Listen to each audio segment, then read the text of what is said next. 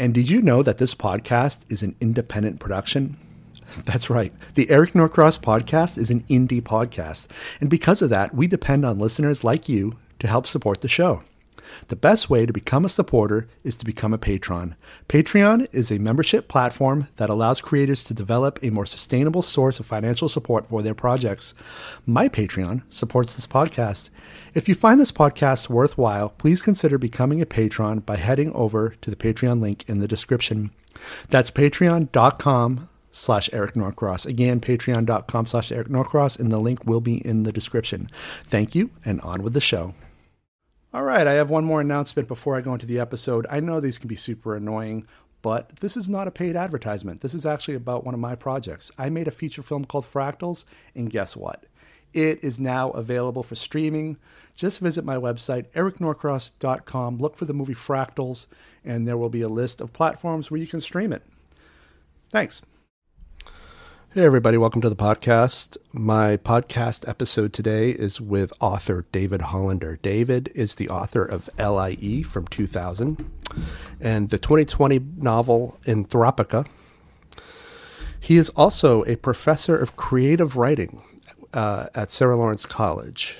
Uh, and uh, that was where I did my MFA in creative writing. And so I had David as a mentor a couple of times during my time there. And this is my first time catching up with him since I graduated in 2017. And so, or was it 2017? 2019, sorry. Yeah, I'm getting my years mixed up. Uh, this is my first time uh, catching up with David uh, since I graduated in 2019. And so uh, it was a great conversation. It runs about an hour and a half, and I'll see you on the other side. Fexo. How's it going, Fexo? How you doing, Eric? What's going on?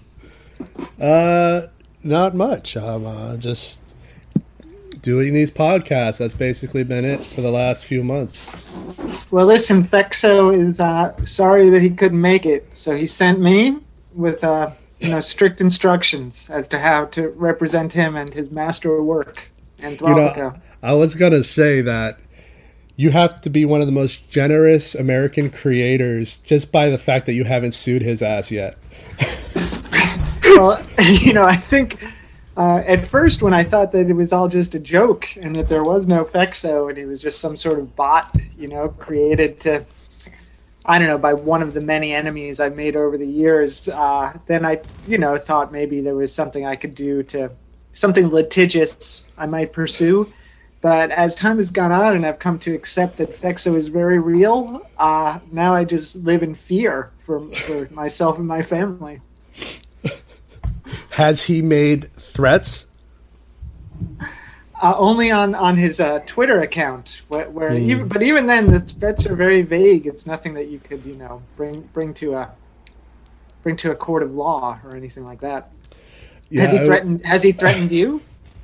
Um, he gets pissy with me sometimes, but that's okay. You know, it's yeah. Twitter. That's what it's for. yeah, Twitter. What is Twitter for? I haven't figured um, that out yet because I thought I would use it to promote things, and nobody listens. oh, I know. It's really hard to. I can't figure out why some people will like put something on Twitter and there'll be like an enormous response to it. You know, like like hundreds of replies, and I don't know what they're doing right, but uh, like I don't really understand how how it works. Like why some people seem to be worth following. Yeah, I um I've I've come across so many independent authors who are kind of doing it the way I do it, where I just kind of do on demand. And for some reason, though, they've racked up 20,000 followers. And I've ordered some of these books. Like, I am a supporter of indie publishing, and like the most of the time, the formatting is off. There's been no editing that's been done whatsoever but I do it anyway, and I don't understand what what is the difference, like because I pay I pay to have my work edited. Um, I a professional graphic designer, so I'm doing professional level page layout, and I just don't get it. Like, what is the yeah. difference? No, I know it, and it is so frustrating when you see um, you know the all these indie authors on on uh, on Twitter sort of you know pushing their books. And if you get a copy it's true. It's just like a mess you know? It's it's kind of what i assumed uh, self-publishing was like. And then you have uh, some people like you who are actually you know putting out really beautiful artifacts and and doing what it takes to make something that looks professional. But you can't tell the difference between these two things based on like the advertising and what you're coming across. So you don't know what you're going to get when you when you order those books. Um, so yeah, it's it's frustrating because I'm I'm like you, you know, I try to buy things here and there and just support people, uh, and very often am am disappointed that this is how they've decided to represent themselves. Yeah. Uh, you look you... good. You look good, man. You look you look healthy, and uh, I don't know. I like your setup there. Uh, yeah, thank you. Yeah, I, I put books back there specifically for you. Uh, I got Rick Moody. So, he's the blue spine but mostly it's Celine and Bukowski. yeah, nice. And, and, uh, I, I, I, had I you up bookshelf back there. I had you up there, but I pulled them down for your podcast so we could promote your stuff. But uh, what do you think of uh, just before we leave the Twitter discussion? What do you think of the when they do the writers lifts? Well, same thing there, where I can't quite figure out what it's for, because you could you could suddenly like find that you get a couple dozen more um, followers by joining in one of these writers lifts. But it's not like any of those people really like care in any way to like support you or invest in you.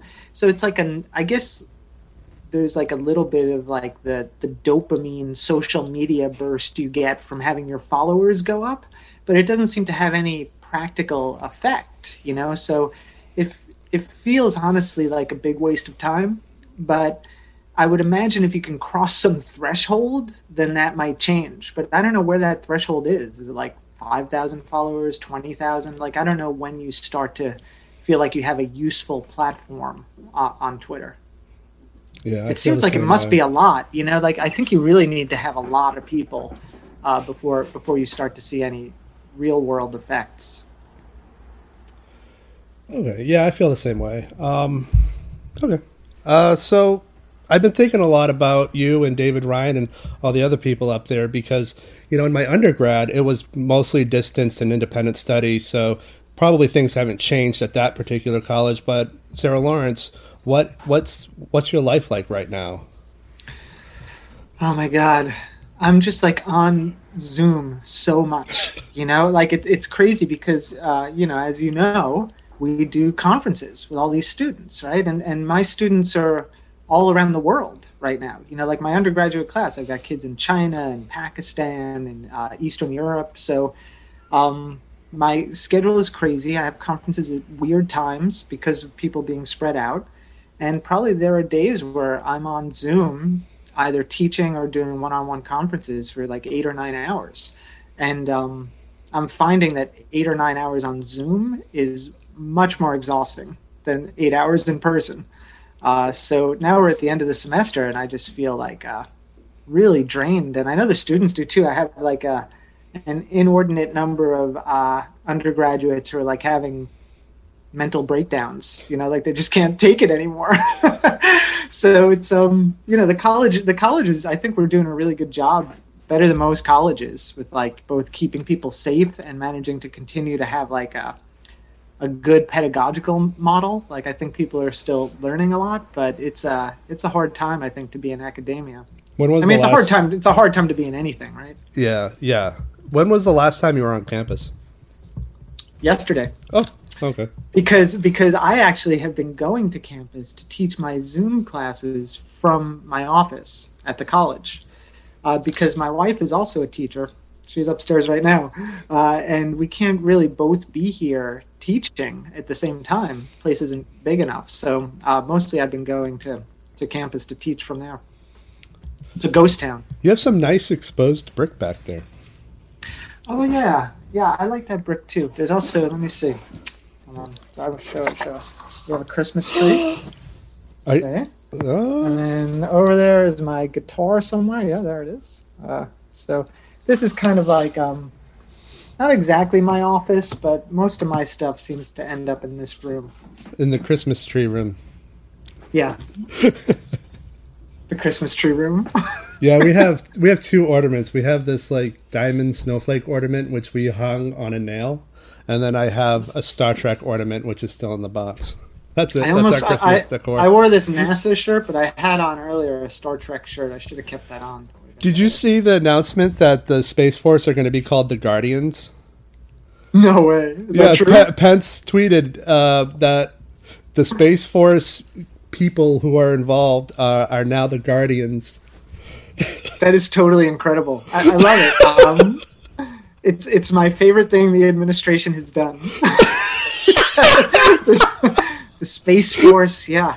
Um, I mean, yeah. So in, instead of being called an astronaut, will you be called a guardian? Mm-hmm. If you, yeah, that is that's just amazing. Because they're not explorers or doing uh, science for the sake of science. They're there to fight wars with aliens. Yes, right. The Space Force. Yeah. So so we are moving. I mean, I'm thinking back to when uh, you know Reagan had his like Star Wars defense plan, and how that was doing the same thing, sort of trying to draw on these popular connotations with Star Wars, you know, and like now we're in like this era of super high tech where we can wage war out in space, you know. So it's a similar idea, right? It's like just drawing on these um, sort of pop culture uh, references to yeah. Let's go get those aliens. so weird. Yeah. Um, so Did you ever, Eric? Do you know? Yeah. Do you know the theory of um of the Great Filter? Have you ever heard this? Oh, uh, that's in regards to like why civilizations can't migrate to space. Yeah, yeah, Yeah, That- yeah, That's, I love that's that my stuff. favorite thing these days. Yeah, Yeah. right. And there's like theories on what what is the filter that's going to keep us from leaving our solar system. I personally think that it's the um, the Oort cloud. I think that that you know you know what the Oort cloud is. Uh, it's just basically like we're we're kind of in the sun's bubble, uh, the, the uh, magnetic, their its own magnetosphere. And beyond that is the Oort cloud, which I think is kind of a barrier. I, I think that's going to be tough for us to get through. Oh, interesting, interesting. I I think it's just that um, it's hard to imagine our civilization or any civilization getting to the point where the technology that could um, carry us to distant worlds could develop because we will destroy ourselves long before that can happen. So it would just be like our own, you know, worst tendencies that, that will, you know, and I think that's that's the part of that theory that I really like is that the reason there are no aliens is that no one can get to that point of, of technology because eventually every society destroys itself as it gets too advanced. Yeah, that's um, that's very likely, and I could totally see humans falling into that. Um, I remember like watching the um, one of the Avengers movies. I think it was Infinity War, and Tony Stark goes to another planet for the first time in all these movies. He'd never been to outer space, and um, he comes across uh, one of the Guardians of the Galaxies, and he says, Tony says, "Who are you with?" And the guy says, "What do you want me to say, Jesus?" And imme- immediately he's like, "Oh, you're from Earth," and and that made me realize, oh yeah, we're not going past our solar system, like because it just hit me. I'm like, this is cool, but where I. I don't know. Immediately, my mind went to all the people who are willing to wage war for nonsensical reasons, or even people like um, some of my own family members who think that it's against it's against God's will for us to even be out in space anyway. Uh, it's going to Oh, be wow, a tough yeah. fight to get beyond our own solar system. That's really interesting. Why why would it be against God's will for us to be in outer space? I don't I don't know the logic. Um, I Okay. separated from uh, the religion. Uh, you know, I came up with a mom who was who, she kind of did a lot of religion hopping, uh, different Christian sects, and um, it it got more conservative and more conservative and more conservative. And by the time I was 21, I just stopped. I'm like. I gravitated towards studying the scientific method and reading uh, books, um, kind of about astronomy and things like that. And so, I don't get the, the logic behind it. I think there's this this idea where um, You know, it's God's earth, and He put us He put us there here, uh, and we should stay. And I, I, don't get I don't get it. yeah, sure. No, I right. Okay. That. Uh, do you do you know did... how how much we have obtained simply from just all the technology that was developed during the space race? Basically, made the 21st century possible. I mean, it's yeah. it's remarkable. Yeah, I I, uh, I wonder if something similar. Um, like I always feel like if the country had something like that to rally around, you might see a similar like explosion of innovation. But since the country is like such a divided mess now, it's impossible to imagine anyone rallying around anything uh, just universally. But it does seem like that's, uh, you know, just how how you get these like major leaps forward instead of the, the regular crawl. But um, but yeah, the space race, those were the good old days. yeah, I, and and you know, I think the the the hope I have is rooted in the privatization of space flight on the American side because everything Musk has been doing in that regard has been amazing. Seeing rockets land upright was yeah. blew my mind. I'm like, holy shit, is that real? Yeah. No. De- well, it, what is his? Doesn't he want to put people on more on uh, on the moon? So, he like, wants to put that... people on the moon in a couple of years. Yeah. So we're we're well on the, our way to that. Um, China's just came back from the moon. Um, mm-hmm. And then in like 10, 20 years, something like that, we're supposed to be on Mars. I don't know what the timeline is from Mars, but it'll probably be delayed. yes, I'm sure. I'm sure. That was when, when I was a kid that's what I used to uh, tell people my life goal was was to was to get to Mars before I died. And but stay. It, it does. I don't. I don't think I'm gonna. I don't think I'm gonna make it. But um. but but still, that. Would, did you ever read uh, The Martian, the Andy Weir book? I saw the movie. I didn't read the book. Yeah, I have yeah. a hard time with like. Um, it's kind of a digital epistolary novel. Uh, yeah, yeah. I have a hard time uh, with that format. It, actually, although I know this kind of sacrilege, I, I didn't think the novel was great. But um, but one thing I did like about it is that he has this like vision. So a lot of science fiction that, for instance, my 14 year old reads is like really dystopic, right? Like the future is going to be terrible. Uh, we, we're destroying everything. It's inevitable that, that we will cause our, our own extinction. It's so on and so forth. But Andy Weir's vision is more like, uh, hey man space is really cool we're gonna go to mars it's gonna be awesome you know like so that yeah. optimism I, I, really like uh, yeah so. i'm a i'm a fan of the gene roddenberry version of the future yeah the uh, utopia where, yeah yeah, yeah. Uh, it's a it's a it's a little commie but that's okay um. yeah well that was that was an issue i had i watched a, a, a little bit of the picard series um, but I, I didn't see the I, I didn't see the whole thing um, I watched like maybe four episodes or something. And I was sort of bummed out that it does away with like the utopian vision of the future because it's, uh, you know, got just a, a lot of dystopic elements and uh, just feeling of like treachery everywhere in, in yeah. a way that was like too dark for Star Trek.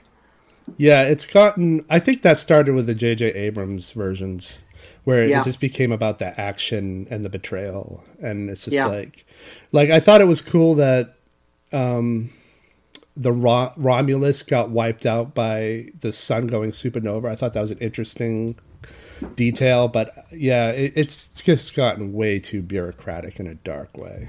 Yeah, yeah, it's like like everything, you know. That's like the direction. Like, like that it, to me, Star Trek isn't supposed to reflect who we are, but what we can be, and now it's yes. reflecting who we are. Yeah, agreed, hundred percent. Glad we settled that. Yeah, uh, we tend one thing I remember about us meeting all the time in when I was in the MFA program was we always agreed. We always got along. And that wasn't like that with anybody else. Everybody else I was like in heated arguments with. yeah. That's probably because you were a bit of an outlier in the MFA program. You, you had like um you already had like really strongly, you know, just because you've, you've been a filmmaker and been involved in the arts for a long time, you already had like really strong feelings about, you know, what art was for and, and why you were doing it in a way that was like, honestly, well, it was, not a thought that most of your peers are going to arrive at for like another five years. Yeah. so, so in that way, you were like ahead, you know, just way ahead. And, and eventually, everyone is, or not everyone, but many people are going to come to the same views you have, but they're not there yet, you know, because it takes experience and having, you know, tried to live as an artist for a while to to talk the way you talk. Yeah, uh, and honestly, like as as much as I try to I mean, that's part of what this podcast is for. Like, yeah, we talk about other things, but the root of everything is communicating that this idea of um, the art life. What is it really for? Um, are you really after a career? Um, and I liked what uh, Brian Morton. He still runs the program. I, I take it. Um, yeah, now he runs the undergraduate program. And oh, okay. uh, do you remember uh, Paige? Yeah. Ackerson Kiley? She now is the MFA director. Oh, she got promoted. Good for she her. did. Yeah, um, she's she's great too. You know, we're, we're super lucky because Brian was amazing, but uh, but Paige is great too. So it would have been easy for it to feel like a downgrade, but it has not. So. Yeah, I think it helps though that they were already kind of a team who understood how to work the the program. Yes. Uh, but I, I liked Brian's description when I was there that it's really I think the confusion with the MFA, because I see so much shit about the creative writing MFA uh, in general, not not just ours specifically, but all over the country, um, is this misunderstanding that it's a vocation for getting work, rather than oh, just a way to um, come into some sort of regular practice. And I think that's misunderstanding uh, accounts for a lot of why why I ended up in heated disagreements with a lot of students. No, ab- absolutely. That has changed a lot since I went through the MFA program, which was in like the mid to late 90s. Um, like when I was in the program, very few people were trying to publish anything. You know, like I think we all just understood it as like two years to develop our work, to form a community. And uh, I know I certainly didn't try to publish anything while I was there now a lot of the students are obsessed with publishing. Like like the minute they write something it seems like they're they're trying to find someone who'll, who'll publish it. And of course publishing has gotten easier. There's like 10 million uh, small literary magazines online and and uh, but i don't i don't know what the uh, it's the same thing as like getting the um, 5000 followers on twitter. Like it's the little dopamine burst of feeling like oh look something is happening for me but it's not actually doing anything to further the, you know, deeper or more enriching uh, feeling that comes from making art, which is about like process and being involved, stepping outside the regular stream of time to like uh, commune with first things, right? All these sort of big impulses behind uh, wanting to make art, they're not really there. It's it's much smaller than that, you know. Yeah. Well, what do you think the healthiest move some of these these cats on Twitter could make. Um, just in could like just a technical pull the trigger on this and maybe it'll shift them in the right direction. That's a hard one. I don't know. I, I, I think it's like a I just think I think it's a hopeless medium for like I just I, I don't think anything good is going to happen there. Uh, but I also feel like a dinosaur with this stuff, like like the way I think about these things, because I'm aware that when I spend time on social media, like I for like Anthropica, you've seen like I post all the time, just trying to like sell a few copies here and there. Um, it is really bad for me. Like I can feel how it is like messing with my brain chemistry, uh, and I know that the days I feel really good are the days I never sit in front of this screen. You know, um, and that is not the way any uh, writer who's being successful right now is thinking or behaving. It's it's yeah. all about building a platform, trying to get to those twenty thousand or fifty thousand followers. You know, if, uh, but I'm just thinking like, man, what a miserable way to live. Because I know, like, I even the amount I'm doing, which pales in comparison to people who are really self-promoting, uh, you know, it's really bad for me. It makes me very unhappy. Yeah. Uh, well, this is perfect timing. Uh, the way kind of these episodes are being scheduled because on Tuesday I'm actually interviewing, or I'm not interviewing. I'm having a discussion with. I have to get my language right, um, especially with you. Uh, a social media expert who worked in like a, a PR environment, and so we're going to talk about all this stuff too, but from his perspective, and and so I think that with these kind of back to back, it'll be interesting. Listen to this and then listen to this. You know, here's the problem. Here's a guy with solutions, uh, and then I don't know. Maybe it'll be. You know, I, I find that really curious too because I know there are people who definitely don't feel it's bad for them. You know, uh, and I, that's the way I think. It that's why I feel like a dinosaur. Is I feel like my brain was set up before this was the primary like idiom in which we all moved, right? And where, my brain is still wants it to feel the old way, and and uh, this still feels like uh, fitting a you know square peg round hole or whatever. I feel like all of us bef- born before 1990 have analog brains, and everybody after 1990 has digital brains.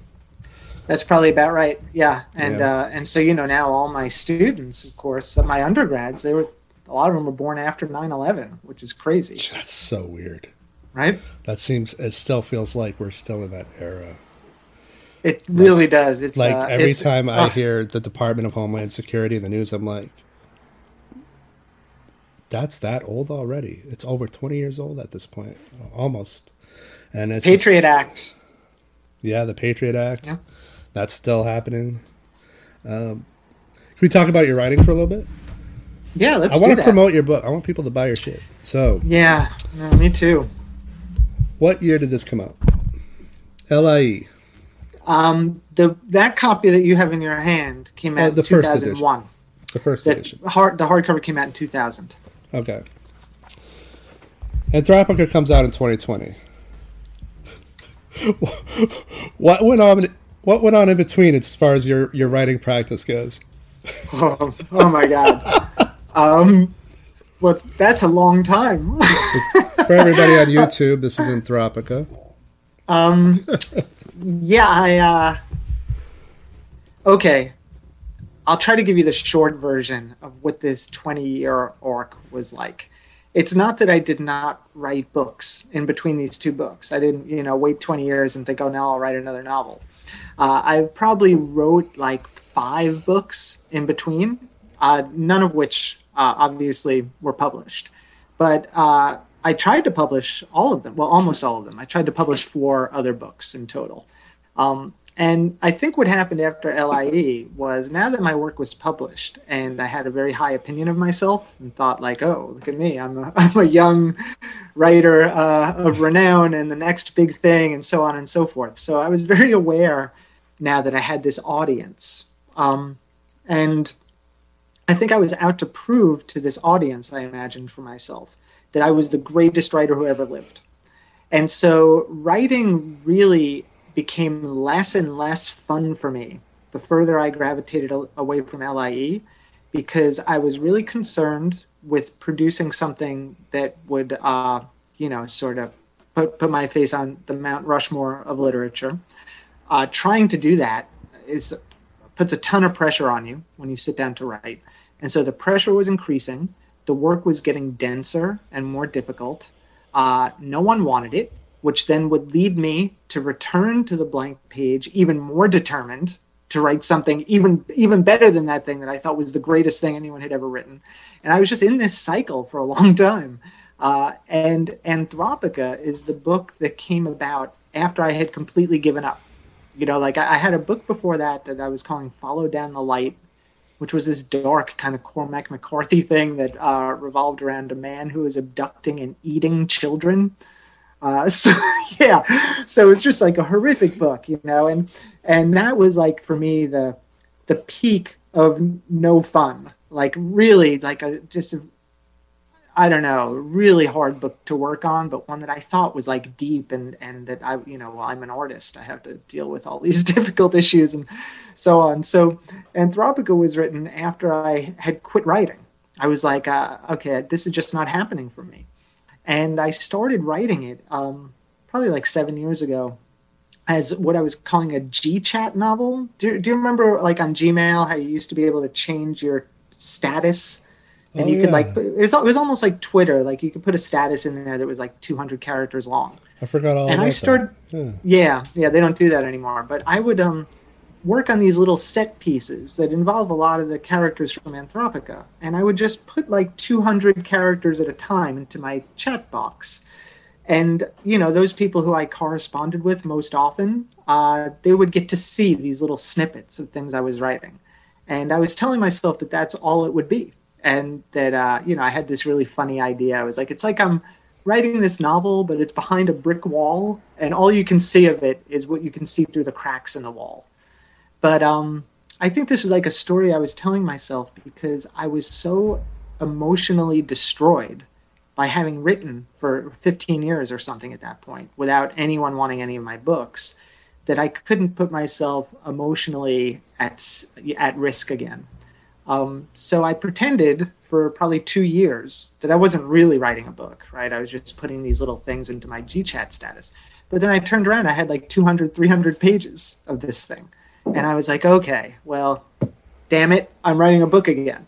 But because I was not writing this one from the beginning with that feeling of, I'm the greatest writer ever, let me prove it to you, the fun that I used to have, like when I was writing LIE, was finally with me again. And so the process became, even after I accepted that I was writing a book, really connected to uh, well both to fun but also to like who i actually am as a as a person as a writer as a thinker uh, and so you know it ended up being the book that was a return to the initial impulses for making art for me and it should be like a really happy story where it's like oh yes and then i did that and finally i was rediscovered but the fact is no one wanted Anthropica either so so I went through that whole thing, and then Anthropica was rejected by every uh, every major publisher on earth.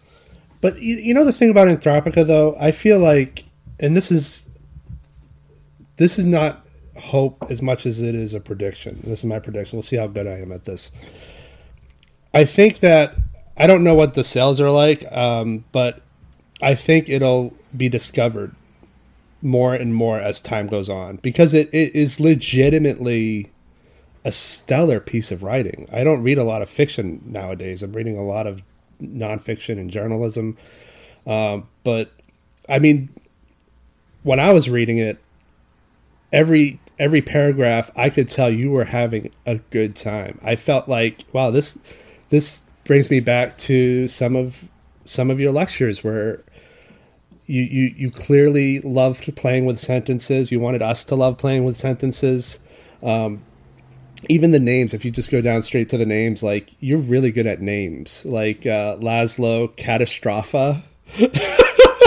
Grace Kitchen sounds like um, somebody who is a writer who might teach off and on. Uh, yeah, it's really funny. And uh, I could just I could see you smiling writing these, inventing these. I could see you smiling behind Fex, the veil of Fexo on Twitter, and and I think that's something that other creators, regardless of their medium, really should latch onto. This isn't about proving that you're the best at this because most people aren't.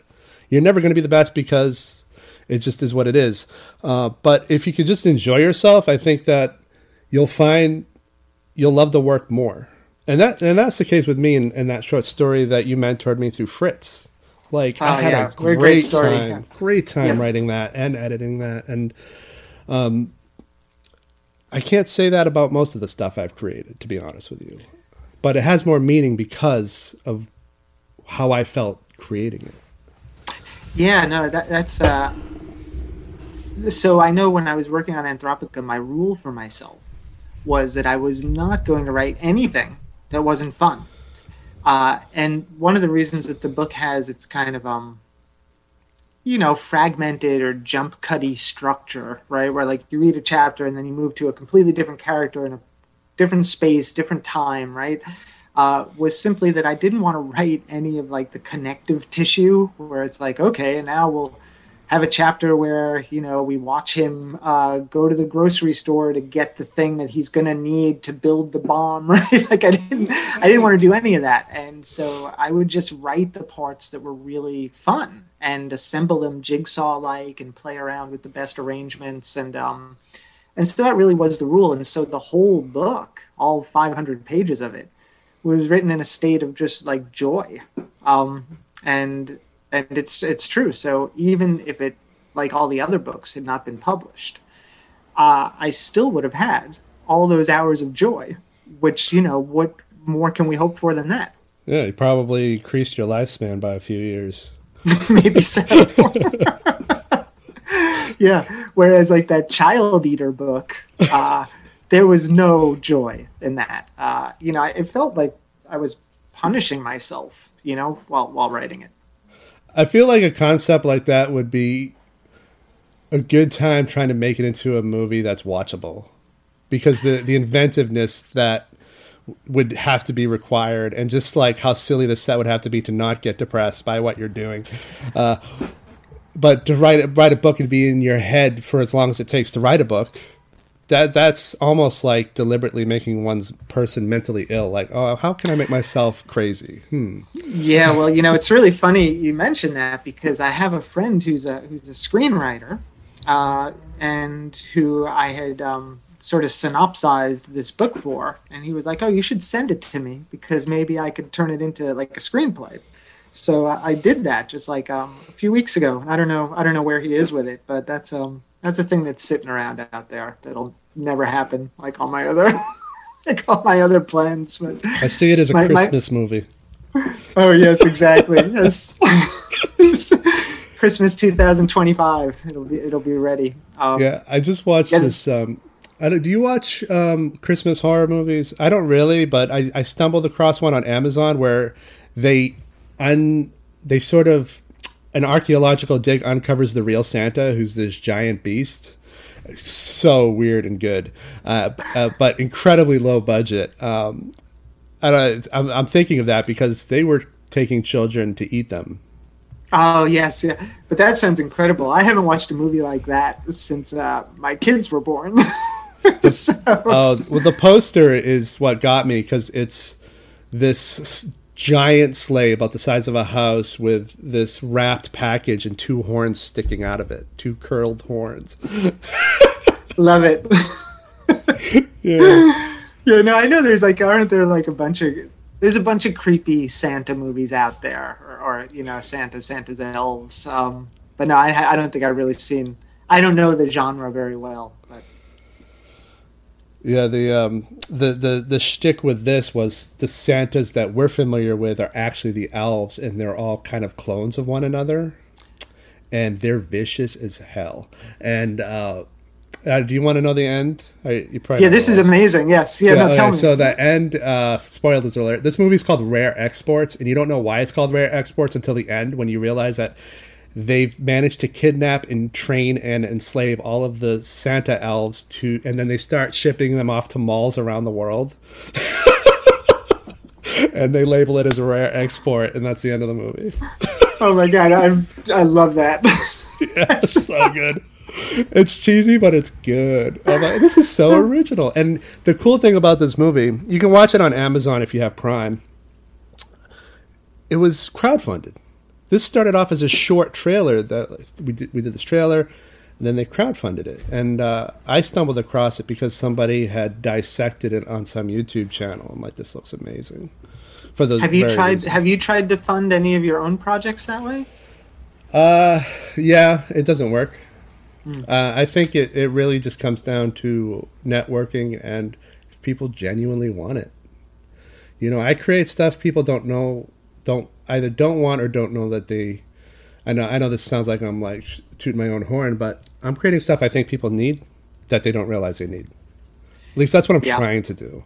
Like um, all those all these graphic novels, which I have yet to even finish.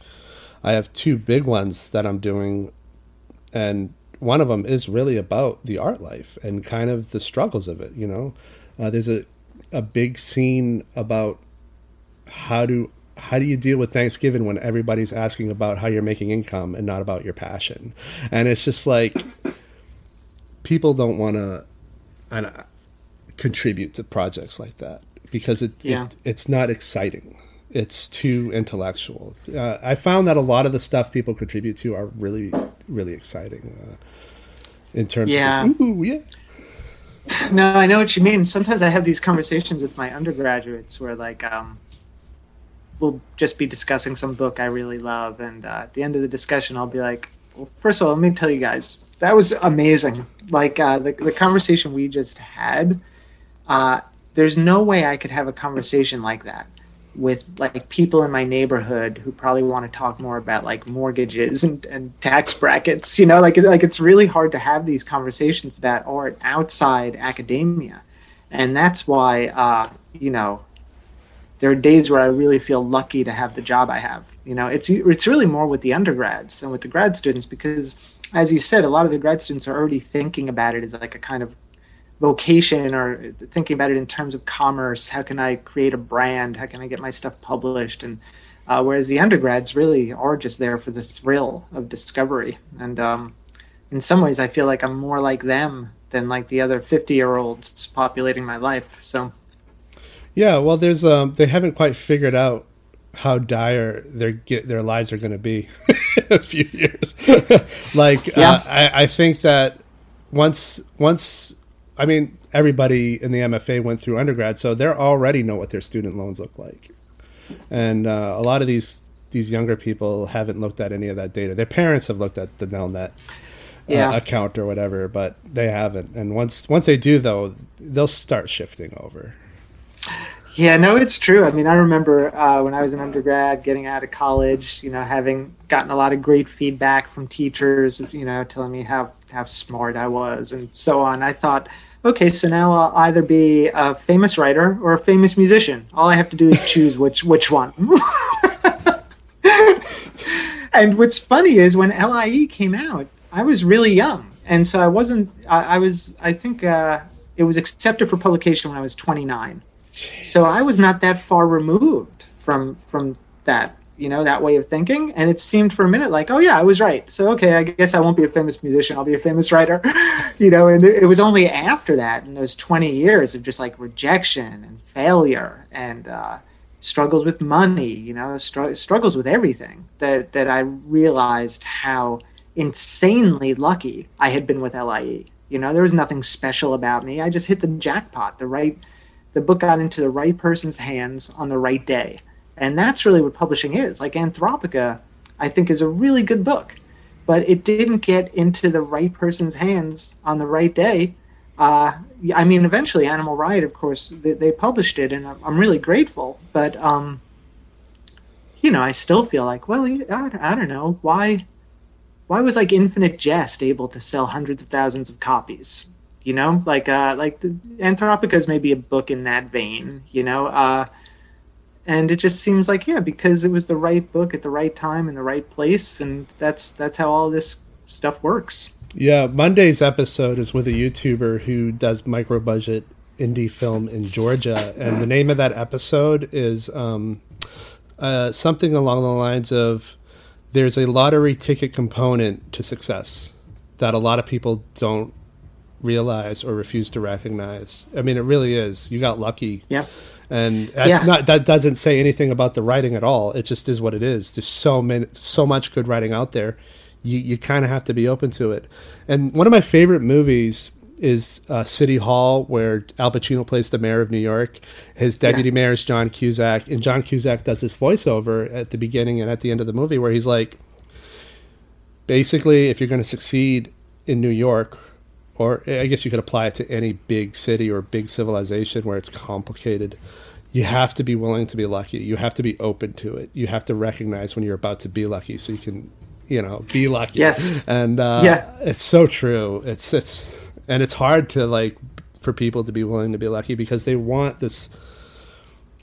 I feel like people want it done in the way that they expect it, and nothing's the way. Nothing goes down the way you expect it to go down ever. No, it's it's true, and I, I know like a lot of writers, some of whom uh, were my students at some point, who've gone on to to publish books, and the majority of them are you know really um, humble and understand that they're super fortunate to have uh, hit the publishing jackpot, but there are a few who really think that they're just like God's gift uh, and um, don't recognize that they got lucky, you know, and sometimes they're not even honestly the best writers I've worked with. You know, the, the best writers I've worked with usually they they struggle and and uh, often don't get their work published. So, you know, it's uh, it. I think it takes a certain kind of maturity and experience to start to recognize all all of this stuff, and uh, you know, a lot of a lot of the young writers of the world, they still think everything's going to be peachy,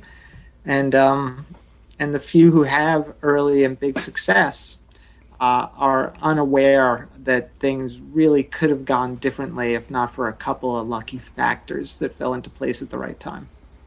Because there is a lot of good writing out there, and even going back to my MFA days, some of my like MFA cohort, uh, they've never published a book. Um, I mean, I, I met my wife Margaret at Sarah Lawrence, and she's like one of the best writers I've ever met, uh, and she doesn't have a book out.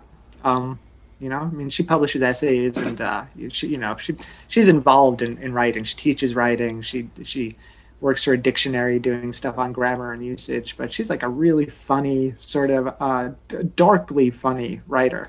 And you know, it, didn't happen for her. And um, she's better than than all these people I see getting published. Yeah, uh, that that happens though. Um, I remember, like I, I think I'm the only I mean, I don't want to admit to cyber stalking, but I think I'm the only one from my film school class back in 2001 who's still doing indie film or still doing film at all. Um, I mean, maybe there are a couple of people in Vancouver working on a crew, but that doesn't, to me, that doesn't count. Uh, right. but everybody there wanted to make their own indie films, and I'm the only one that's still doing it. Yeah. Um, so weird. Yeah, because because uh, you know the world is definitely doing its best to destroy your impulse to make these yeah. things right? Like the world is just gonna like weigh down on you and it does take a certain kind of personality to want to keep doing it. The fire has to be really strong. And um, you know i mean honestly most mfa graduates if you look at them uh, five or ten years later they're not still trying to write.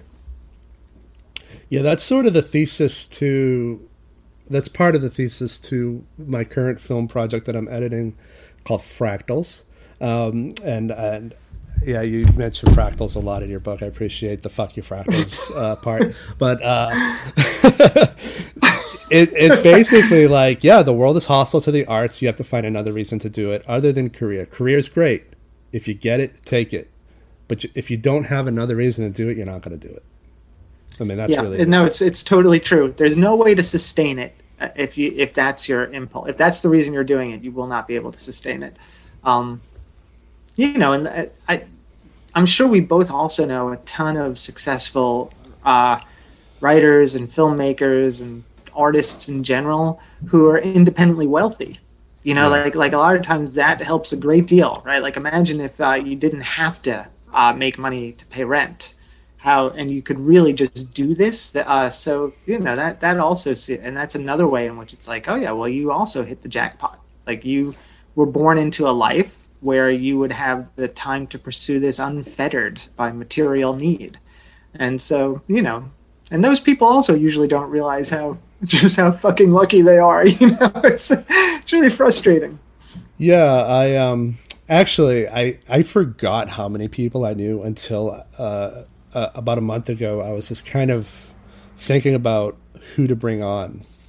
And it's like, I forgot I know all these writers, I know all these filmmakers. Because um, when you're in it, it's just your, it's normal. And I think with people, especially if they come from resources or they've had resources for long enough in their life, um, they also forget that it's not normal. It's not normal to live on Central Park West and not ever have to worry about how you're going to pay your Con Ed bill, like, or the fact that it's not. It's like I, I know this actor who literally lives on Central Park West, and um, he's never been able to. He's never had a bill he hasn't been able to meet in his life, and it's just like that's not that's not normal. that's not. No, normality. that's really not normal. And uh, I, yeah, there's no way to access any level of humanity when when that's all you've ever known. yeah, it's all the it's all like the the one percenters talking only to each other and thus being completely unaware that they're that they're you know sort of a they're they're treading atop the the masses who will never know what their lives are like. So uh, yeah, it's um I, so it uh, is. That's that's why it's so hard to keep to keep making things. You know, is that there are so many other, uh, you know, more immediate needs that are that are demanding your attention, and to to keep your own impulse to make art alive uh, takes a, a really special kind of determination that I think is rare. Yeah, I um, and and that really had that's re- like right after I left the MFA program. That really became like sort of the root of all my decision making. All right, what do I got to do next to keep creating? And uh, you know, like I, I, like everybody else who graduated from an MFA program, I started applying to jobs left and right, um, and I just took the one that was the highest paying but easiest to do, so I didn't have to think about it. That way, when I wasn't doing the job, I had a lot of neurons left over to create, and that's kind of just what happened. That's how the only reason I was able to make this film uh, that I'm working on is because I made I, I made the decision not to pursue a career really, but just to pursue a life of what's the easiest, most lucrative way I can I can keep keep the lights on, but also have leftover financing to keep creating, to have peace of mind, so that you know if I'm dedicating you know four days out of the week to creating something that's not going to make money, I have to have peace of mind about that. Yeah. Um, no, it's totally true. That that's why sometimes when like um, students of mine who want to be writers decide that they'll go like get a job in publishing thinking somehow that's going to get them closer to being a writer i'm like oh no that's the worst job for a writer they're going to they're going to work you to death they're going to yeah. pay you shit and you're not yeah. going to have any neurons as you said left uh, to actually work on your own writing at the end of the day You'd be much better off if you could live as like a you know a bartender or something uh, just just schedule wise if what you're looking to do is, is create things and um, yeah, that's know, a so that's a lucrative job and doesn't require anything. You'll probably get material from doing it. Um, I ended up running video for or directing video for um, another podcast. That's what I ended up doing. But this one was financed by a financial publishing firm, which uh, made life a lot easier. Yeah, thumbs. um, but uh, it didn't require any thought from me. Like it's all second nature. I was doing it before I had enrolled in school anyway. Um, and then so what happens is I was able to just do the job while not thinking about the job. I was thinking about my movie, what I was gonna, how I was gonna execute my production, and that was nice. And I, I always wondered about the people who want to be editors, who want to work in publishing, because it's it's a, a brutal environment. And unless you're in a position to change the brutality of that environment, I just don't see the point. No, it's true. It seems like that. And also, all your thoughts about like the magic of fiction are going to just be completely smothered to death by that atmosphere. You know, it yeah. just seems really, really bad news. Do you know? Do you know the band? Um, they might be giants. Oh yeah, yeah, yeah. I love the their music. Yeah. Yeah, yeah. Me, me too. But they um, when when they were uh, writing songs together when they were young and just starting to get this thing together, uh, they both had a job at. Um, do you remember this? This is really analog. Um, years ago, there used to be like these little Fotomat places where you could drop your film off. Uh, it was like a little hut sometimes. Yeah. It'd be like in a mall parking lot or something. So they worked there and they would just like bring guitars, the two of them, and crunch into this little Fotomat booth where people were dropping off their pictures. And you know, their job was just to like receive and process. You know, they didn't have to do very much. They would just write songs all day in that little Fotomat booth, and they wrote like hundreds of songs that way. And uh, I always think like, yeah, that's a, you see, like they figured out how to how to do their art at work. Like if you can figure that out, then you then you got it made. You know. Yeah. Or even people, even people like with secretarial type positions who can just like have their laptop open and be working on stories while they're at work you know that that seems okay to me too so, so yeah just figuring out a way to make things uh, that i've never taken a job where i wouldn't be able to steal time from my employer to create like when I was in high school, I, I, would work the summers cooking at a restaurant, but flipping burgers doesn't take a lot. So I always had a notepad on me, and I was writing my what would end up being my first movie my senior year of high school. Or um, when I was working retail, I always found myself in a dark corner of the retail store, whatever store it was. I remember when I was uh, when I was at Barnes and Noble. I wasn't sh- reshelving books that people didn't buy. I was comparing the first and last line of a novel to kind of guesstimate what that novel was about and i was totally like wasting I love that. Yeah. wasting the employer's money but i was learning a lot i was creating a lot and i think more people need to do that i i, I- think that that's one of the keys to unlocking the problem of time Yeah, well now now I have to con- confess something about um so so out of high school I got this um I got a scholarship to go run track. I I was fast in high school, uh, but that did not go well. Like I quickly dropped out of school, had a nervous breakdown, and then spent like three years just like working a lot of really bad jobs. And one of those jobs was for the IRS, uh, where I worked for over a year. Um, and this is at, at Long Island. Um, and my job for the IRS was um, to track down files that we had lost. Like, like uh, we called them. This was before there was a series called the X Files. Th- these were called Z Files, and I would just like scour our like enormous filing cabinets full of taxpayer records, looking for these things that were just misshelved somewhere. Um, and so this was my job. So I would go and disappear into these stacks. After a while, I, it was really unlikely on any given day that you'd find any of these things. Like if you did, it was like finding gold. It was like, oh yes, I found one of these. Um, but after a while, I would just like leave the building and go to my car where I had like an old beater guitar, and I would just like play guitar in the parking lot. and this is when I got good at guitar. Was during this period of the IRS where I would just and, and um, you know, and never got caught. But even if I had gotten caught, you couldn't. It's really hard to get fired from a government job.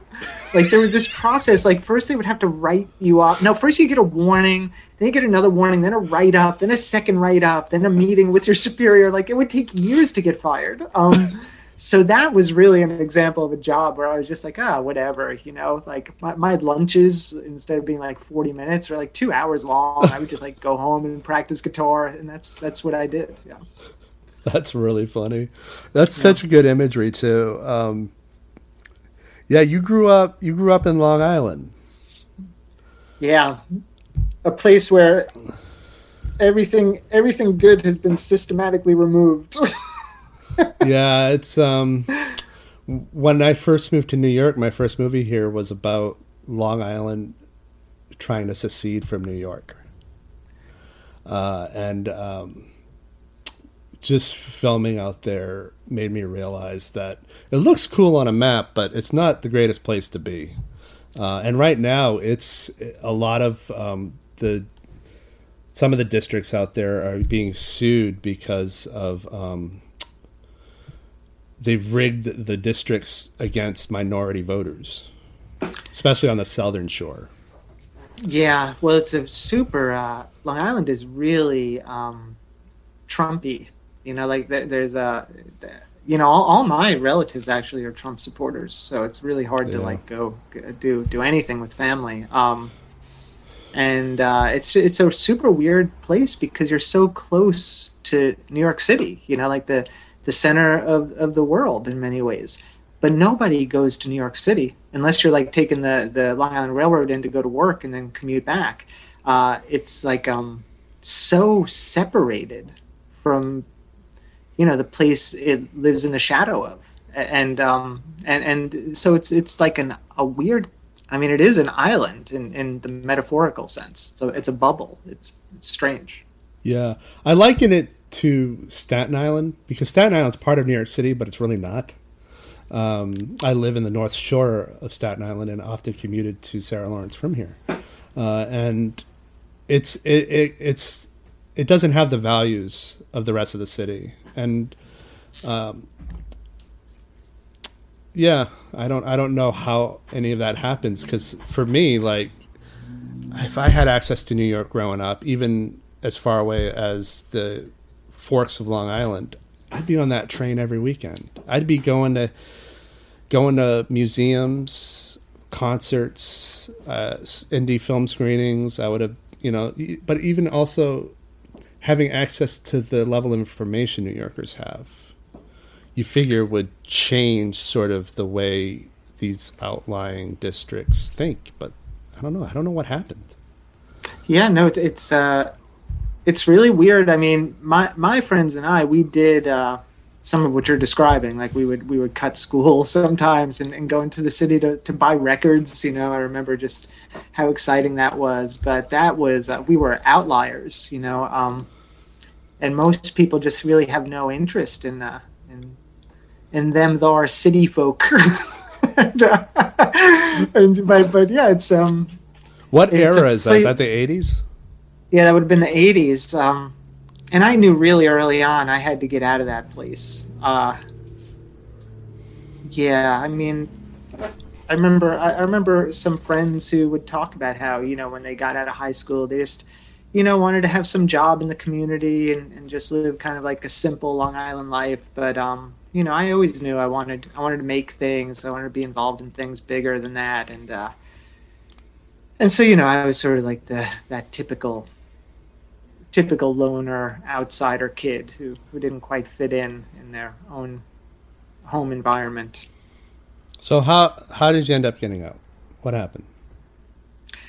Well, at first I thought that that track scholarship was going to be my way out, but that that didn't work out for me. Um, and then once I sort of retreated back to Long Island and had had a really hard time with things for a couple of years, was working at the IRS, also worked with like a, a swimming pool company, and I was putting roofs on houses, and was becoming more aware every month that I did not belong here, and that it was going to kill me. Um, and eventually, I realized that the only way out for me was school. Uh, and so college became, you know, like it, w- it wasn't really till I got to college the second time when I was maybe 21, 22 or something when I finally got to college that for the first time I had people sort of corroborating that like I was intelligent and um, you know it was the first time that I didn't feel like a total loser uh, and that so just escaping that environment to enter a more like to enter a place where education was honored because it was not in my family that's for sure. Um, that sort of changed my whole orientation and it was the first time i was like oh right this is where i'm supposed to be. I'm supposed to be among people like this. Um, and after that i just never never looked back. Uh, you know now I, i'm out there maybe once or twice a year to to see family but otherwise try to avoid it Yeah, I feel the same. I feel like I was k- kind of a uh, a black sheep in terms of how early how early I recognized that I had to get out as soon as it was possible. Like I think I was in middle school. Like I, I think it just happens. You know when you don't belong, and Yeah, that was that was like my friend Rick, who um, you know, I always say like, so I have I have two brothers, an older brother and a younger brother, but my real brother is uh is my friend Rick, uh, and he he and I grew up like right around the corner from each other, and he knew so early on that he had to get the hell out of there. And he was more of like a, a punk rocker, you know. He had like a very early on, like in ninth grade, he already had like a mohawk, and uh, ended up being in this really successful uh, East Village rock band called the Toilet Boys. Um, but I remember Rick and I just like coaching each other on like, we just got to survive a few more years, you know, just have to, you know, have to figure out how to use our enemies to our advantage until we can get the hell out of here. Uh, and I think having him was, uh, I mean, I, I often feel like I would not have survived my adolescence if not for Rick. do you still run? Uh, yes, but sort of um in an old manish kind of way now. You know, after um wh- when I got to college, I discovered the sport of ultimate, which of course Finn in my in my book plays ultimate frisbee.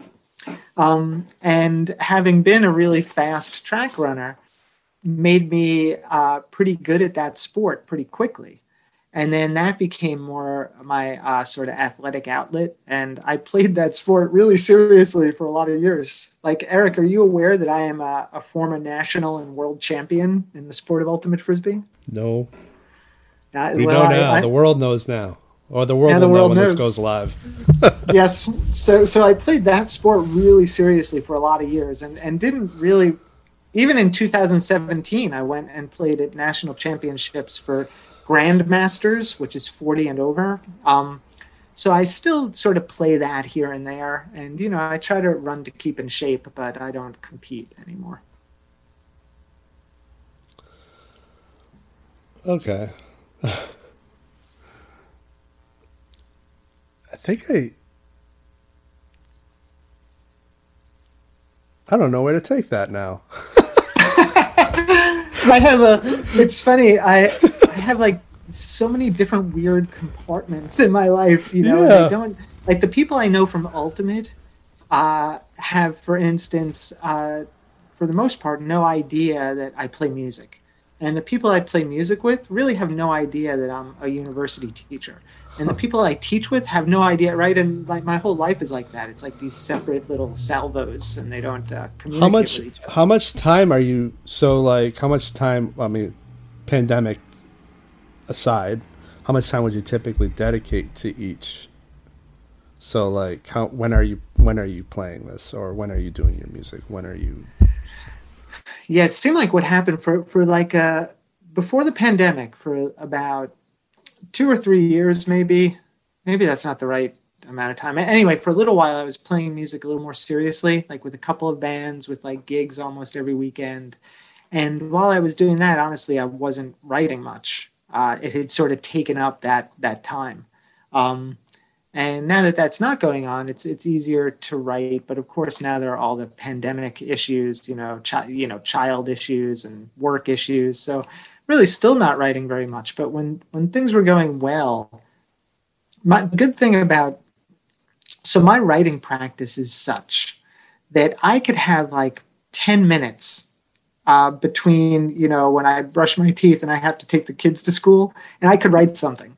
Uh, so writing, I can kind of fit into any space. I don't need to like sit down and spend a couple of hours like getting into the zone or anything like that.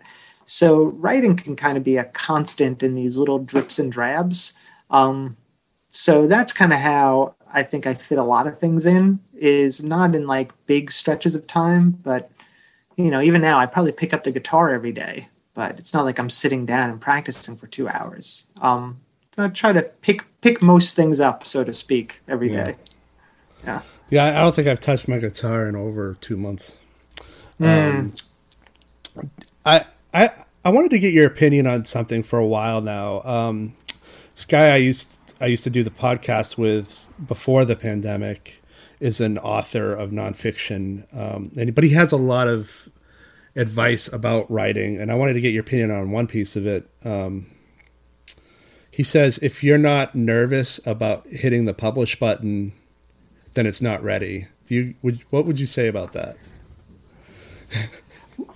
I, I like that a lot. Um, like I have a uh, so I thought a lot of things. First thing I thought about was my students, who many many of whom are not nervous uh, about about it, right? Uh, but then I also thought about how with when I look at LIE now, I sort of wish I had not published it. Like I, I feel like it was not ready uh, and that I was too young and inexperienced to feel that anxiety that that your friend is talking about there. Because now I, it, you know, I would not have let a book like that in, into the world. Um, so maybe that also develops over time. You know, the the the awareness of uh, where your own work is and when it's really ready for for others to see. Yeah, How do you feel about How do you feel about it? I 100% agree with it. I mean, I'm, I mean, you know, so there, there's so much stuff that I write, which I know could destroy me, and that's the stuff that I most want out there. So Yeah. I agree with it. Yeah. Uh, I think that if you're not shaking as you hit the the send button, maybe maybe it's not quite arrived. Yeah, yeah, I do. I do like that way of thinking about it for sure.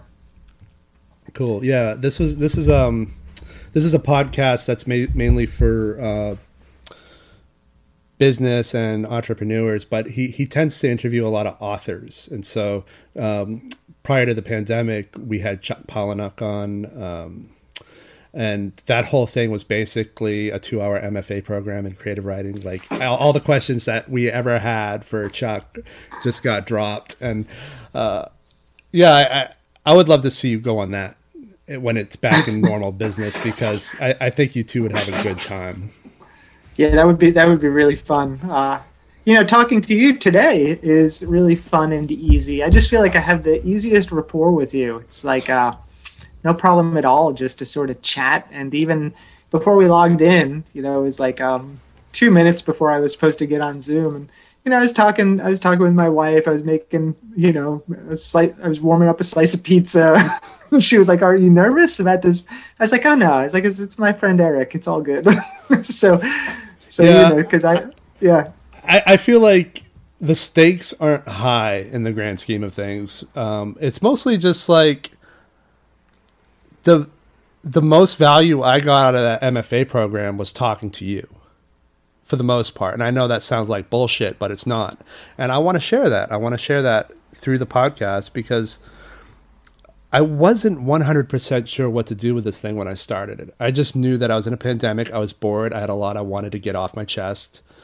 And then as it evolved and as I started getting tired of hearing myself talk to myself, I'm like, I need guests. What, what, what, where, what kind of guests should I be getting? And I thought about, well, who, who have I enjoyed talking with where I felt like those conversations would be useful to others? You are one of them. No, I'm really, I'm really happy to hear that, uh, that our conversations, uh, meant something to you, you know, and, uh, like I was saying earlier, it was, it was an unusual, uh, you were an unusual student in that you weren't really like a student. You'd already been out in the world making things for a long time. So even though I was, you know, on the power side of the desk, it was more just like having a conversation with another person trying to make art. Um, yeah, and that's so. to me what the best education program is because it lowers the stakes. So you can actually have an exchange of information, and uh, and, and also more importantly an exchange in terms of understanding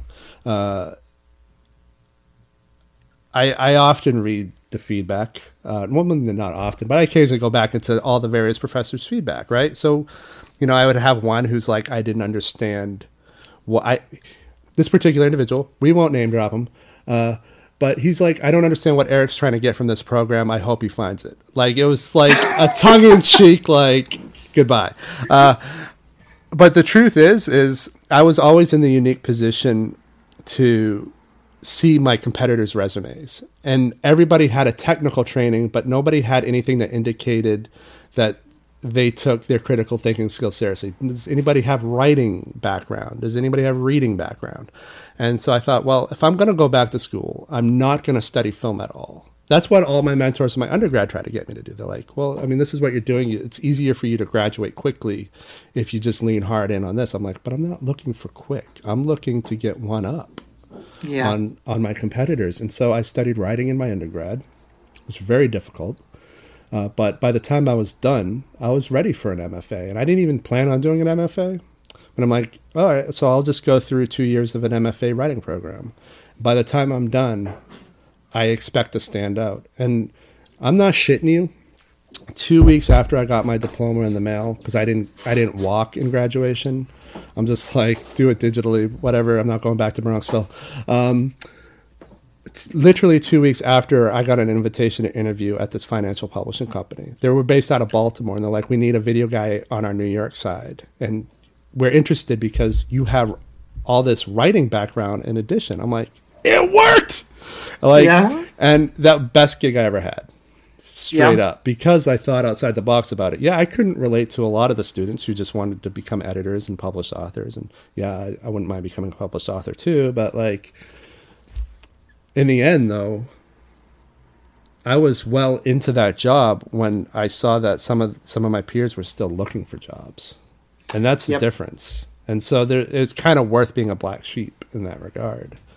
Oh yeah, absolutely. Because all the people who are trying to go the the standard route, um, you know, you can't you you can't fit uh, ten gallons in a one gallon jug, and uh, there's just too too many of them looking to do the same thing. The system can't hold it. Like think of how many MFA students want to teach MFA students, right? Like yeah. that's their goal but ju- you could do the calculus right there's there's one teacher in the room and 15 students so 14 of them uh, that space is never going to open for so you know it's not a It's Yeah, not, you have uh, actually a really good rational. quote in your novel um, about learning how to write through an MFA program, so you could teach how to. Uh, I forget what the exact quote was, but you you have a really good quote about that about how Yeah, it's, most it's Grace Kitchen talking about um, teaching writers to writers who want to teach writing to writers, and that the Yeah. infinite regress is, is not lost on her. yeah. And the funny part too is she in the book she teaches at an MFA program at the New School.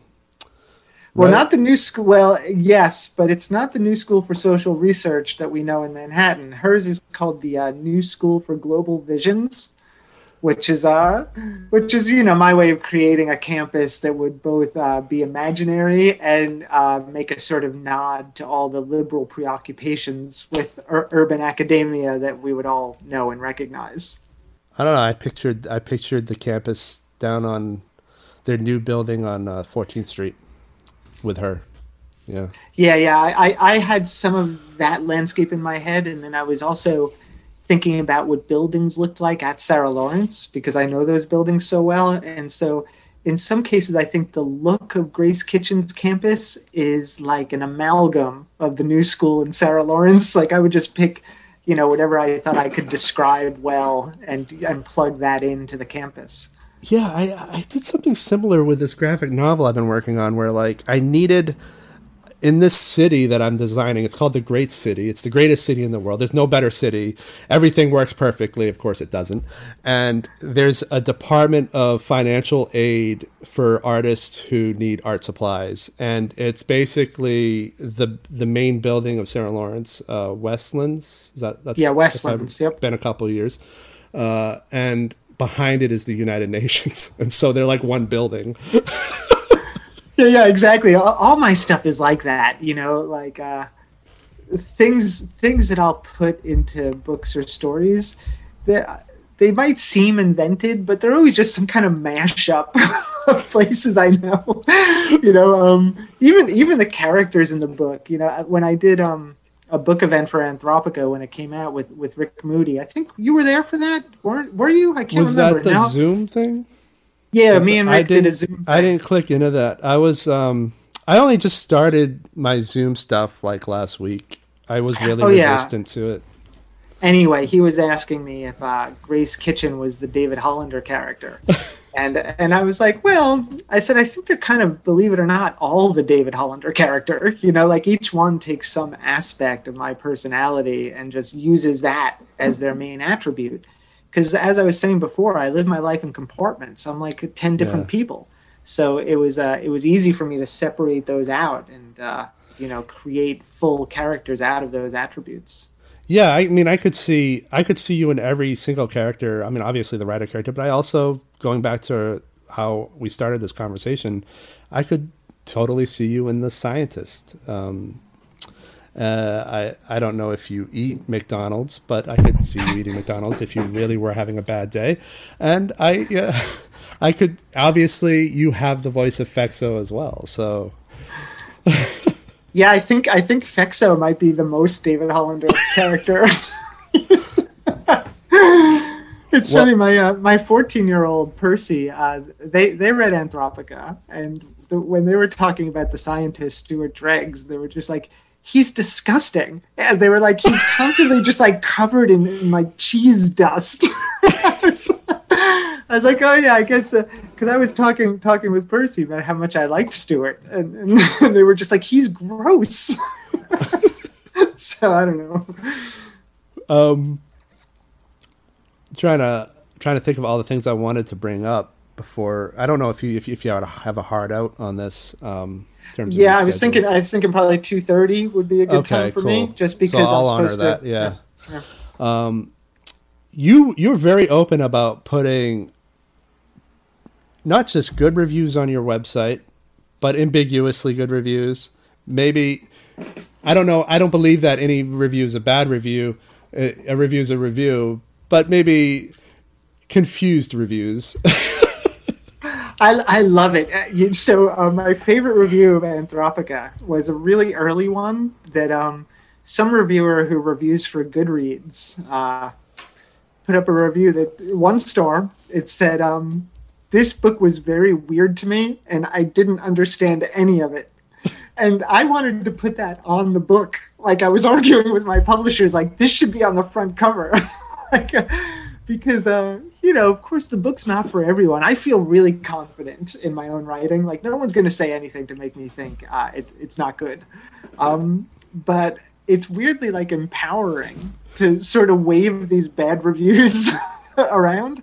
And uh, you know, with LIE, I had one review uh, like on Amazon or something where the person said, "This is the worst book I ever read. I ripped it in half and threw it in the garbage the minute I was finished." I was like, "That's gold! Like that's amazing to me." so um so yeah i try to i try to advertise these things and i've been in some ways disappointed that anthropica has not gotten more bad reviews because um I do immediately put them up on my website. I put them on social media. I embrace them. Yeah, I uh, I was inspired by that because you had it at the top. You have it, you have that one you mentioned at the top, and um, last year one of my movies got pulled from Amazon because they decided that their audience wasn't having didn't see it as an enjoyable enough experience to be on Amazon. and I was embarrassed by it. And then once I saw what you were doing, I'm like, you know what? I think that I'll put that their feedback in the review section of that particular page. And so uh, on my website, if you go into that specific film, the, the main review is Amazon's notification that it's being pulled, and I'm not allowed to resubmit it at all at any time in the future, and unless they specifically invite me. Yeah. yeah, no, I really love that because uh, you know you have to remember that like, uh, well, I don't want to say this in a way that would seem too mean, but anyone who's creating something that's like a little bit challenging or a little bit outside the mainstream is going to experience a lot of hate for it, right? There's just no way around that. And in some ways, it's an indication that you're doing something kind of cool and that's the that's the part of the bad reviews that that I embrace. It's like, oh yeah, it's kind of cool that this person thought this book was super weird and didn't understand any of it because it suggests that even though that might be a reaction among a huge portion of the mainstream, it exists in contrast to these really positive reactions by like uh, really smart writers who have said these really beautiful things about my book. And those two things can coexist and kind of hold each other in balance in a way that seems just like the world to me. And i'm willing to embrace the fact that that's the way the world is that those two things coexist. And you know who is my book written for well it's not written for the person who says it's garbage and ripped it in half it's written for the person who says you know it's brilliant and it moved them to tears so you know that's i think how it is nothing is written or or created for everyone, right? Yeah, and that's a great yeah. that's a great way to think about it. It's a healthy way to think about it, and uh, I think we should go on that because we're not going to get higher. Yeah, that's we're, pretty yeah. good. I agree. Uh, yeah, um, I mean, let me. Well, if we're if we're going to go, then I just want to say that uh, I, am really grateful that you wanted to do this with me, and and was looking forward to it. So. Yeah, so I, uh, thank you. Well, I've been wanting to reconnect with you for a while. Um, I think we have a lot in common. We see the world very similarly, and um, I'd love to do this again at some point, whether you have a book or not. Uh, Me too. And uh, thank you for coming on. I really appreciate it. It has been my pleasure, Eric, and I'm glad we're doing this official outro because there has been no editing done at all on this podcast. No, no, we weren't talking about any sensitive information whatsoever.